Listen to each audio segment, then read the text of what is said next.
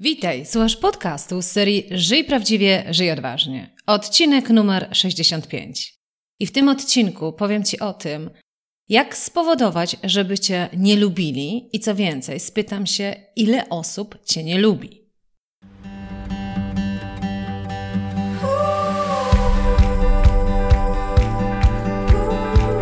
Witaj w serii podcastów Żyj prawdziwie, żyj odważnie. Ja nazywam się Ela Krokosz i od 20 lat zajmuję się tym, co jest moją pasją rozwojem potencjału ludzi. Dzięki pracy z tysiącami osób w wielu krajach wiem, że w nas jest dużo większy potencjał niż nam się wydaje. Moją rolą jest pomóc ludziom dostrzec ich potencjał, a potem zrobić wszystko, aby go wykorzystali. Prowadzę indywidualne coachingi, szkolenia oraz programy online, w których wykorzystujemy strategię skutecznego zarządzania własnym potencjałem. W podcastach Żyj prawdziwie odważnie znajdziesz inspiracje, wywiady i konkretne rady, jak skutecznie zarządzać Twoim potencjałem, który często też nazywam talentem.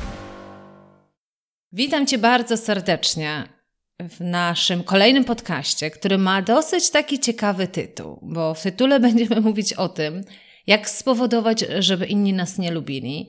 I to jest dosyć takie prowokacyjne pytanie, które nawet idzie dalej i zadaje Ci takie bardzo szczere pytanie: ile osób Cię tak naprawdę nie lubi?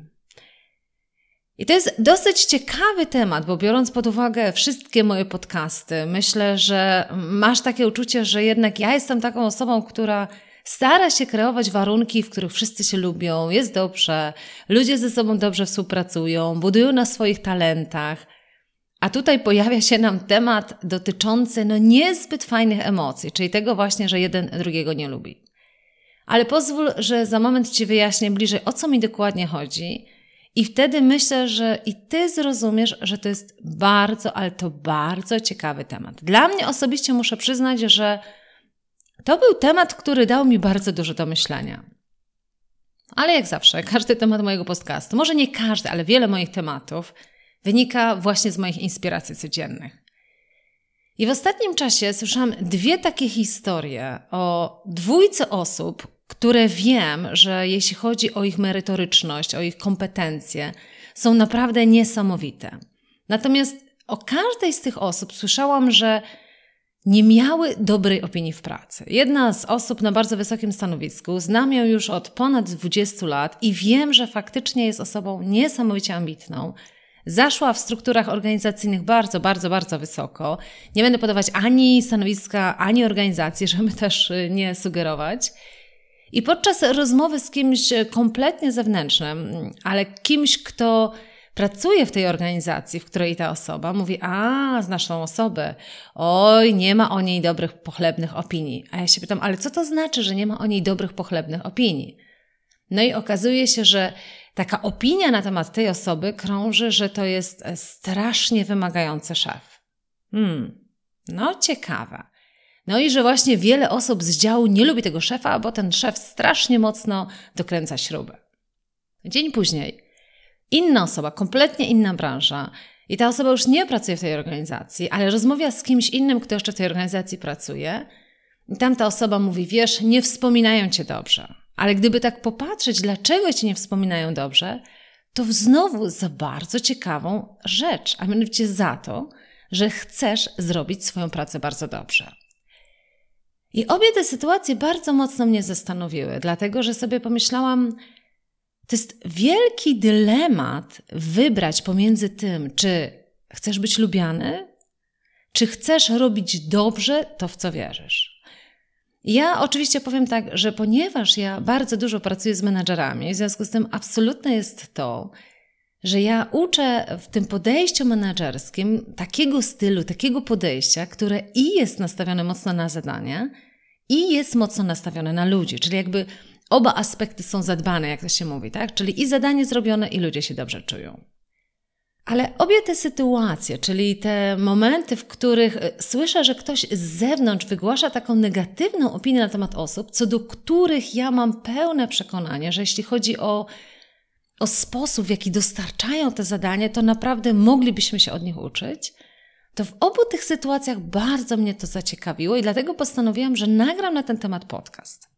Dlatego, że to jest ciekawe, że można by było zadać sobie takie pytanie, czy wolisz robić coś, w co mocno wierzysz i robić to w sposób, w który ty bardzo mocno wierzysz, kosztem tego, że nie będą cię lubić? Czy ważniejsze jest dla ciebie to, żeby być lubianym? I kiedy pracuję na MBTI, na typach osobowości, to tam jest taki wymiar, w którym mówimy o tym, w jaki sposób podejmujesz decyzje. I że są ludzie, którzy właśnie podejmują bardzo mocno decyzje głową, w sposób analityczny, a z drugiej strony mamy ludzi, którzy bardzo mocno podejmują decyzje w sposób emocjonalny, czyli jakby kierują się sercem, dobrem innych. I tam bardzo mocno wychodzi właśnie, że te typy thinking, jak to się mówi w MBTI-u, dużo bardziej wolą być docenione za kompetencje. Natomiast osoby z preferencją na feeling, czyli ten drugi wymiar, dużo bardziej wolą być docenione za relacje, za harmonię, jaką budują w zespole. I teraz e, preferencja preferencją.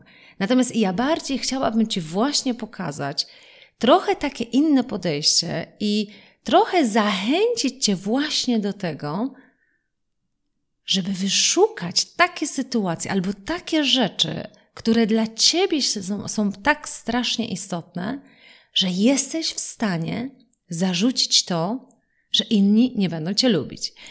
I dlatego też to prowokacyjne pytanie jest trochę takie: ile osób cię naprawdę nie lubi? Dlatego, że jeżeli lubią cię wszyscy, jeżeli faktycznie jesteś takim typem, którego lubią wszyscy, to mocno bym ci zadała takie pytanie do refleksji, czy ty coś na tym tracisz. Czy jest coś, co musisz schować, coś, co musisz, coś w czymś nie możesz być autentyczny, tylko dlatego, że chcesz, żeby cię lubili? Na kursie, w którym e, mówimy o odkrywaniu swojej drogi i potem budowaniu planu, jest taki moduł, który się nazywa sabotażyści. I tam mamy sabotażystów zewnętrznych i wewnętrznych. I tutaj, kiedy mówię, że ktoś cię nie lubi, albo nawet mówię, znajdź osoby, które cię nie lubią, to tak naprawdę trochę nawiązuje do sabotażystów, bo często nam się wydaje, że nasi zewnętrzni sabotażyści, czyli ci, którzy nam trochę uniemożliwiają osiągnięcie tego, na czym nam zależy, to są tylko i wyłącznie ci, którzy jakby nawet świadomie podstawiają nam nogę, nam świadomie pewnych rzeczy zakazują, nam świadomie nie wspierają. Natomiast ja bym powiedziała jeszcze inaczej. Twoja czasami tendencja do tego, żeby właśnie wszyscy Cię lubili, może stanowić dla ciebie bardzo mocne wyzwanie związane z zewnętrznymi sabotażystami. Dlatego, że tak mocno staramy się, żeby inni nas lubili, tak mocno jako ludzie, ponieważ jesteśmy ssakami i ponieważ na piramidzie Maslowa naszych potrzeb jest bardzo ważna potrzeba pod tytułem przynależność, to dzieje się w wielu takich sytuacjach, że my wybieramy to, żeby nas lubili, a nie żebyśmy robili czy zachowywali się bardzo mocno w zgodzie z tym, w co my wierzymy. Czyli trochę tak podsumowując, oczywiście nie kończąc jeszcze podcastu, ale podsumowując, o co mi chodzi, że ja wcale nie chcę, myślę, że też mnie już na tyle znasz z tych podcastów, ja wcale nie chcę, żebyś nagle stał czy stała się osobą arogancką, niemiłą, nikt cię nie lubi, ale bardzo mocno zachęcam cię do tego, żeby się przyjrzeć, czy są takie osoby, które Cię naprawdę nie lubią? I idąc dalej za tym, warto się przyjrzeć, za co Cię nie lubią. I idąc jeszcze dalej, warto się przyjrzeć, czy to, za co Cię nie lubią, jest dla Ciebie ważne. Bo jeżeli ten ciąg logiczny jest zachowany, czyli są osoby, które Cię nie lubią, nie lubią Cię za coś, co jest dla Ciebie ważne, to bym powiedziała, nie ma w tym nic złego. Co więcej powiem, jeżeli w swoim gronie nie znajdziesz osób, które cię nie lubią, to bym trochę tak prowokacyjnie powiedziała, może jesteś zbyt mało wyrazisty. Może zbyt mało walczysz o to, co naprawdę dla ciebie jest ważne. Może ponad siebie stawiasz tak naprawdę relacje z innymi.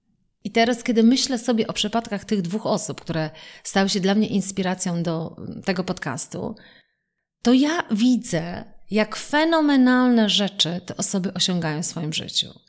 Jak doskonałe produkty tworzą, rzeczy, które budują, Czyli jedna z tych osób, faktycznie, tak jak powiedziałam, na dzień dzisiejszy, jakby patrząc, znając ją już od 20 lat, może nie tak w bezpośrednim kontakcie, ale patrząc, jak niesamowicie zarządziła swoim życiem, jak niesamowicie ciekawe sukcesy zbudowała, to myślę, że to, że ktoś na dzień dzisiejszy mówi o tym, że to jest taka osoba, taki szef, który jest jak taki przycinak, jakby strasznie wymagający dla swoich ludzi.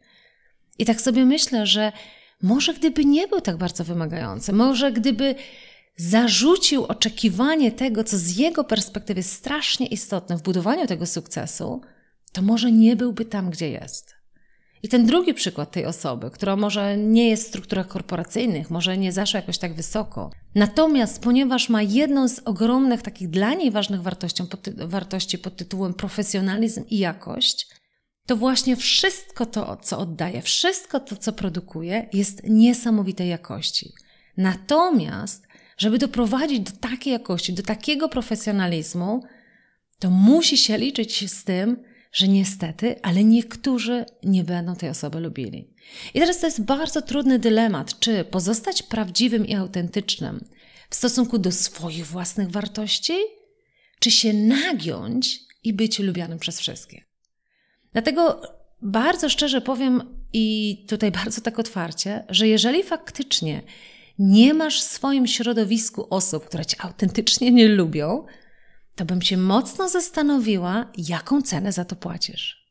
Jakiej swojej wartości mocno nie pokazujesz. Ostatnio czytałam w magazynie Psychology Today 10 sygnałów, e, które mogą świadczyć o tym, że jesteś, jak to po angielsku mówią, people pleaser. Po polsku to przetłumaczymy jako taki człowiek właśnie, który jest taki milusiński dla wszystkich innych, czyli zaspokaja ich potrzeby, a siebie gdzieś stawia właśnie z boku. Ta jakoś angielska nazwa bardziej mi pasuje people pleaser, czyli taki ten, taka osoba, która właśnie powoduje, żeby wszystkim było miło, a niekoniecznie nam. I pozwolę sobie przeczytać te 10 sygnałów po to, żeby sobie samemu zaznaczać, czy któreś z tych 10 sygnałów mogę też zaobserwować u siebie. Bo jeżeli mnie wszyscy lubią, jeżeli jestem faktycznie taką osobą bardzo mocno lubianą, kosztem być może walki o coś, co dla mnie jest strasznie istotne, to być może jestem trochę w gronie tych people pleaser, czyli tych osób, które starają się umilić życie wszystkim innym zamiast sobie. I teraz będę iść e, zdanie po zdaniu, te 10 jakby takich charakterystyk Ci podam i zastanawię się dla siebie w skali od 1 do 10, na ile to zdanie też Ciebie dotyczy. Jeden oznacza absolutnie to nie, a 10 jak najbardziej. Numer jeden. Udajesz, że zgadzasz się ze wszystkimi. Tak? I oczywiście tutaj możemy znaleźć tysiąc przykładów. Jest spotkanie zespołowe, nawet w firmie. Nie do końca się zgadzasz z tą opinią, która jest prezentowana, ale żeby nie wzniecać konfliktu, udajesz, że się zgadzasz z innymi. Jesteś ze swoją przyjaciółką, która robi rzeczy, których nie pochlebiasz, ale udajesz, że się z nią zgadzasz. Też w pewnym sensie, powiedzmy sobie szczerze, że też tak w konflikcie jest, że czasami strategia unikania jest bardzo ważną strategią. Czyli chcesz mieć rację czy relację. Natomiast bardzo mocno skłaniam Cię do tego, żeby się zastanowić, czy to nie wydarza się za często. Czyli udajesz, że zgadzasz się ze wszystkim, jesteś taki elastyczny. Drugie zachowanie. Czujesz się odpowiedzialny za to, jak inni się czują. Czyli jeżeli tylko w swoim otoczeniu zobaczysz, że ktoś się gorzej czuje, to zaczynasz od razu je pocieszać, albo może nawet zaczynasz szukać winy w sobie, może coś źle powiedziałaś, to jest zdecydowanie sygnał, że jeżeli właśnie czujesz się odpowiedzialny za to, jak inni się czują, być może nawet przez to, co ty powiedziałeś, to jest to jeden z tych sygnałów, że starasz się innych postawić wyżej niż siebie. Bo ostatecznie ty tylko powiedziałeś to, co uważasz, ty tylko powiedziałeś to, co jest prawdą w twoich oczach. I nie jesteś odpowiedzialny za to, że oni tak, a nie inaczej to odebrali. Tak? Czyli drugi punkt, czujesz się odpowiedzialny za to, jak inni się czują. Trzeci punkt, często przepraszasz. I znowu, powiedz sobie w skali od 1 do 10, na ile to jest coś, co Ciebie często dotyczy. Często przepraszam. Czwarty punkt. Czujesz, że wiele rzeczy musisz robić. I to wynika jakby z różnych rzeczy, szczególnie w kontekście innych. Czujesz, że mimo że nie masz ochoty danej rzeczy zrobić dla kogoś, ale zrobisz. Czyli dużo częściej znajdujesz się w sytuacjach, kiedy czujesz, że powinieneś tego nie robić, ale ponieważ nie chcesz kogoś skrzywdzić, nie chcesz, żeby ktoś się źle poczuł, nie chcesz budzić pewnej, burzyć pewnej harmonii, to przymykasz oko i robisz to, co trzeba. I to może być zarówno w domu, jak i w pracy. Piąte. Nie umiesz powiedzieć nie. Czyli kiedy cię ktoś prosi o to, żeby właśnie zrobić coś dodatkowego w pracy, w domu, twój przyjaciel, albo twój kolega, albo twój szef, bardzo trudno jest ci powiedzieć e, nie. I wtedy lądujesz jakby z dużą ilością dodatkowych obowiązków, dodatkowych rzeczy, i z czasem czujesz, że tak naprawdę ci to frustruje. Ale powodem tego jest to, nie umiesz powiedzieć nie. Szóste. Czujesz się niekomfortowo, kiedy ktoś jest na ciebie zły. Bardzo ciekawy aspekt. Czujesz się niekomfortowo, kiedy ktoś jest zły na ciebie. Gdzie tak naprawdę to może być nie twoja wina to, że ty się zachowałeś tak, jak uważałeś, że należy się zachować, i tej osobie się to nie podoba. To nie twoja wina. Ty postąpiłeś w zgodzie z tym, w co ty wierzysz. Ale czujesz się niekomfortowo, że ktoś jest na ciebie zły. Punkt siódmy. Działasz tak, jak ludzie, którym się otaczasz. Czy jeżeli wszyscy w taki sposób myślą, tak samo mówią, to ty dokładnie to samo. Jakby rzadko kiedy zdarzają się takie sytuacje, kiedy potrafisz powiedzieć coś kompletnie odmiennego, co mówią ludzie naokoło, albo zachować się kompletnie inaczej niż wszyscy naokoło. Wszyscy naokoło mówią, że idą na piwo, a ty nie masz ochoty, ale głupio ci się wyłamać, robisz to samo. Czyli punkt siódmy, działasz bardzo często tak, jak ludzie, którymi się otaczasz. Punkt ósmy, żeby czuć się dobrze, musisz być chwalony.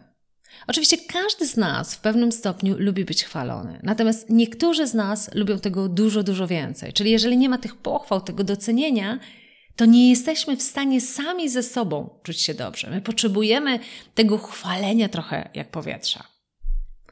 Punkt dziewiąty. Robisz wszystko, żeby uniknąć konfliktów.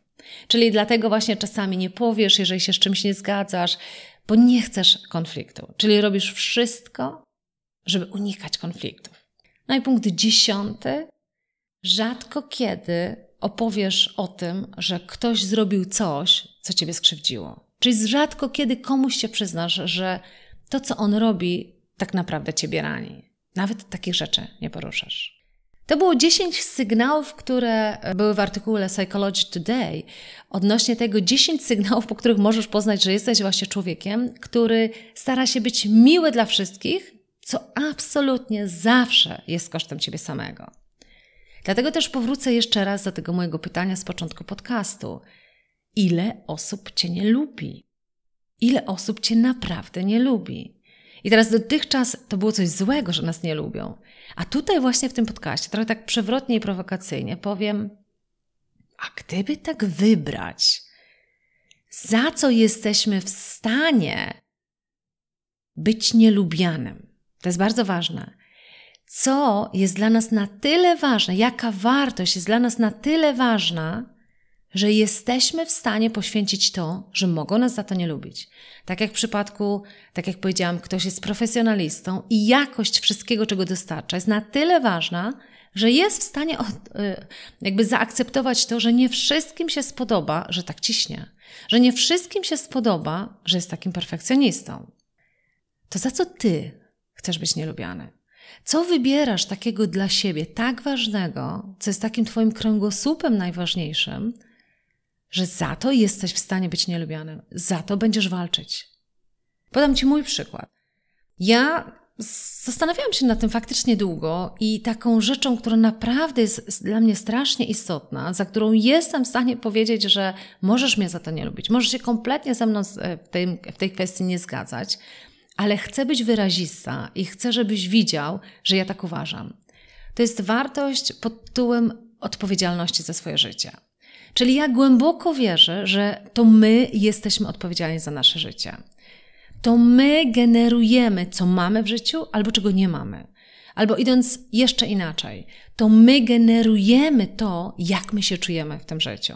I ostatnio w poprzednim podcaście opowiadałam o narzędziu Mindsonar i o tym, że w jednym z takich wymiarów dotyczącym odpowiedzialności za życie, to ja mam dychę, jeśli chodzi o pełne przekonanie, czyli w skali od 1 do 10, ja mam 10, że mam pełne przekonanie, że ja w 100% kontroluję moje życie. I w poprzednim podcaście opowiadałam o tym jako o pewnej słabości, bo jeżeli masz stuprocentowe przekonanie, że to ty kontrolujesz swoje życie, to minusem tego jest faktycznie to, że jeżeli ci coś nie wychodzi w życiu, to nie możesz mieć do nikogo innego pretensji, tylko do samego siebie, co nie jest naprawdę przyjemne.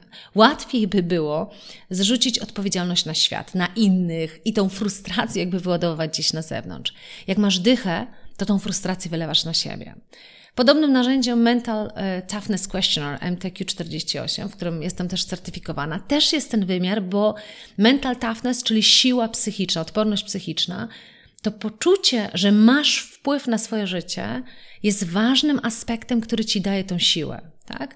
Bo jeżeli czujesz, że wiele rzeczy od ciebie nie zależy, to naprawdę masz trudność. Dlatego, że wtedy nie jesteś w stanie tego zmieniać. I w mental toughness, właśnie w tej odporności psychicznej, to jest bardzo ważny aspekt. I znowu ja mam tam bardzo wysoko, e, co znowu może mieć swoje plusy i minusy. Natomiast z perspektywy tego mojego przekonania, mojej wartości, w którą ja tak bardzo mocno wierzę i chciałabym, żeby to było na tyle wyraziste, że czasami możemy się nie zgadzać, możemy się pokłócić, możesz mnie za to nie lubić. Czyli wartość, za którą możesz mnie nie lubić, bo będę mocno przy niej obstawać, to jest właśnie to, że to my jesteśmy odpowiedzialni za nasze życie. Może nie zawsze mamy wpływ, co nam życie przyniesie, bo różne choroby, różne rzeczy, na które nie mamy wpływu, jakby na pewne okoliczności, które się mogą nam wydarzyć, możemy nie mieć wpływu. Ale co my z tym zrobimy? Jak my do tego podejdziemy, jak my to zinterpretujemy, to tylko i wyłącznie jest nasza odpowiedzialność. W związku z tym, kiedy ty przychodzisz do mnie z frustracją i zrzucasz tą całą odpowiedzialność tej frustracji na innych, na świat, na kraj, na różne inne aspekty, to jest to rzecz, w której możesz mnie wtedy nie lubić, bo ja powiem nie. To ty jesteś odpowiedzialna teraz za to, co czujesz. To ty jesteś odpowiedzialna za to, że się w tym momencie frustrujesz. I ja wcale nie oczekuję, że ty nagle spojrzysz na te ciężkie rzeczy i zaczniesz się do tego uśmiechać. My nie mówimy tutaj o takim myśleniu. My mówimy o tym, że czujesz frustrację, czujesz złość i to jest ok, bo w życiu będzie 50 na 50. Masz prawo czuć złe emocje.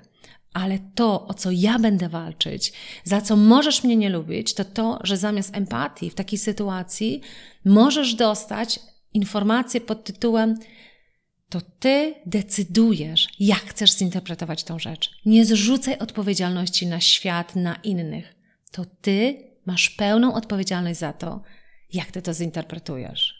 I to jest jedna z rzeczy, oczywiście wybrałam jeszcze kilka innych, ale to jest zdecydowanie jedna z rzeczy, za którą możesz mnie nie lubić. I co więcej, powiem, ja często jako trener staję przed grupą, e, kiedy ich szkole. I za każdym razem mam takie wyzwanie, co z jednej strony może być fascynujące, ale z drugiej strony to jest naprawdę wyzwanie. Za każdym razem stajesz przed grupą nowych osób. Za każdym razem na nowo budujesz swój autorytet, budujesz swoją relację. Za każdym razem musisz udowodnić, że jesteś w dobrym miejscu i że ci ludzie są w dobrym miejscu.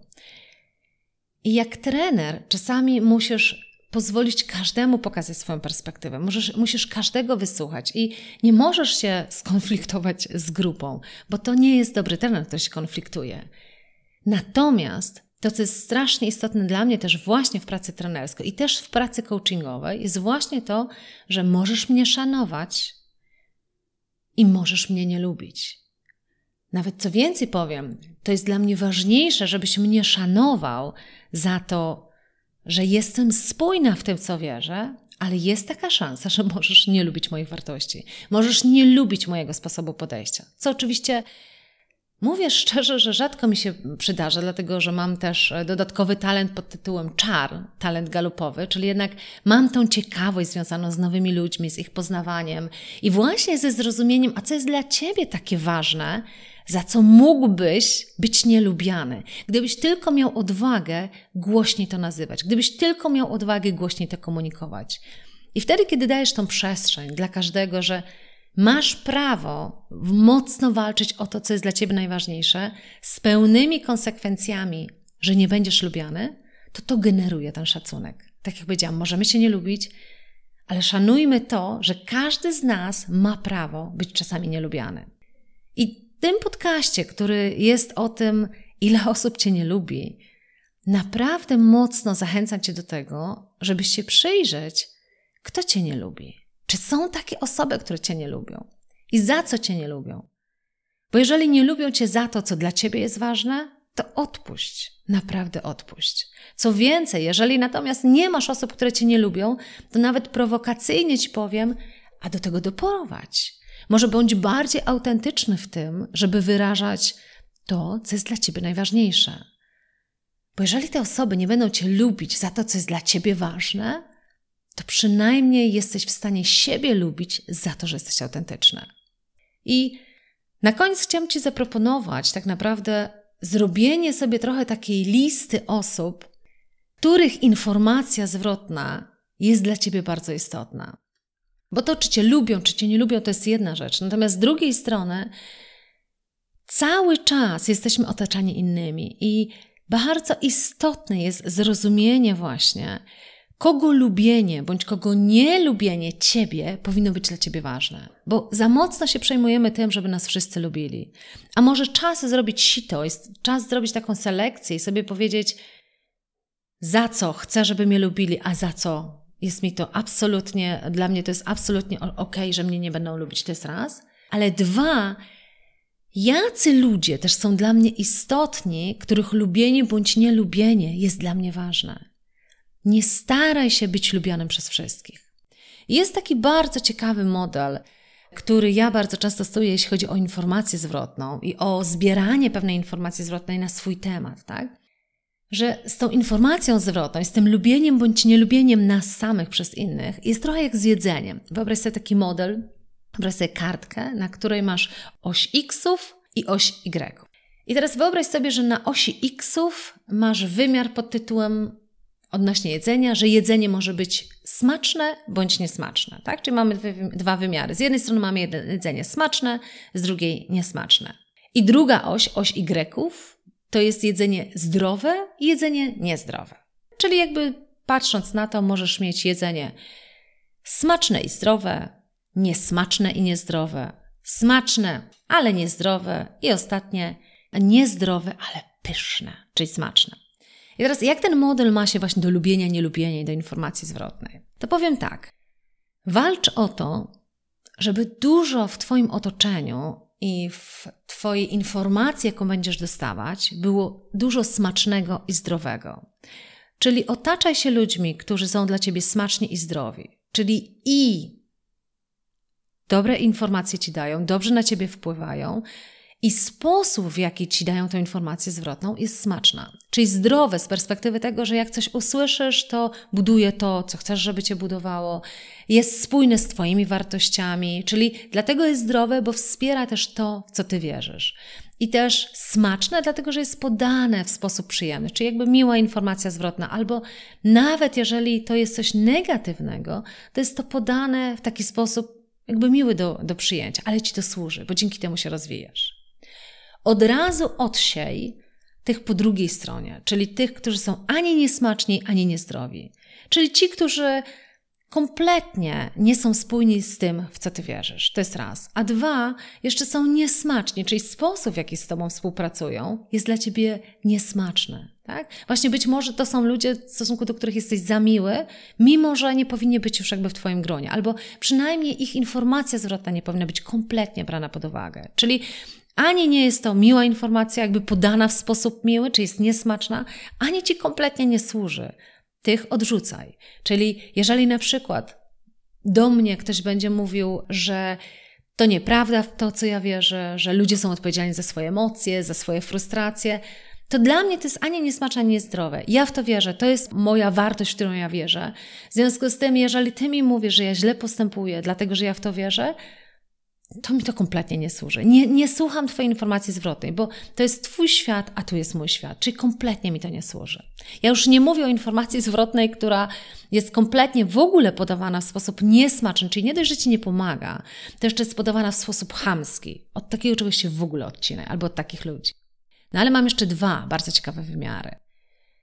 Trzeci wymiar może być tak, że możesz dostawać albo otaczać się ludźmi, którzy są smaczni, ale niezdrowi. I tak samo możesz dostawać wiele feedbacku, który jest smaczny, przyjemny, ale kompletnie ci nie służy.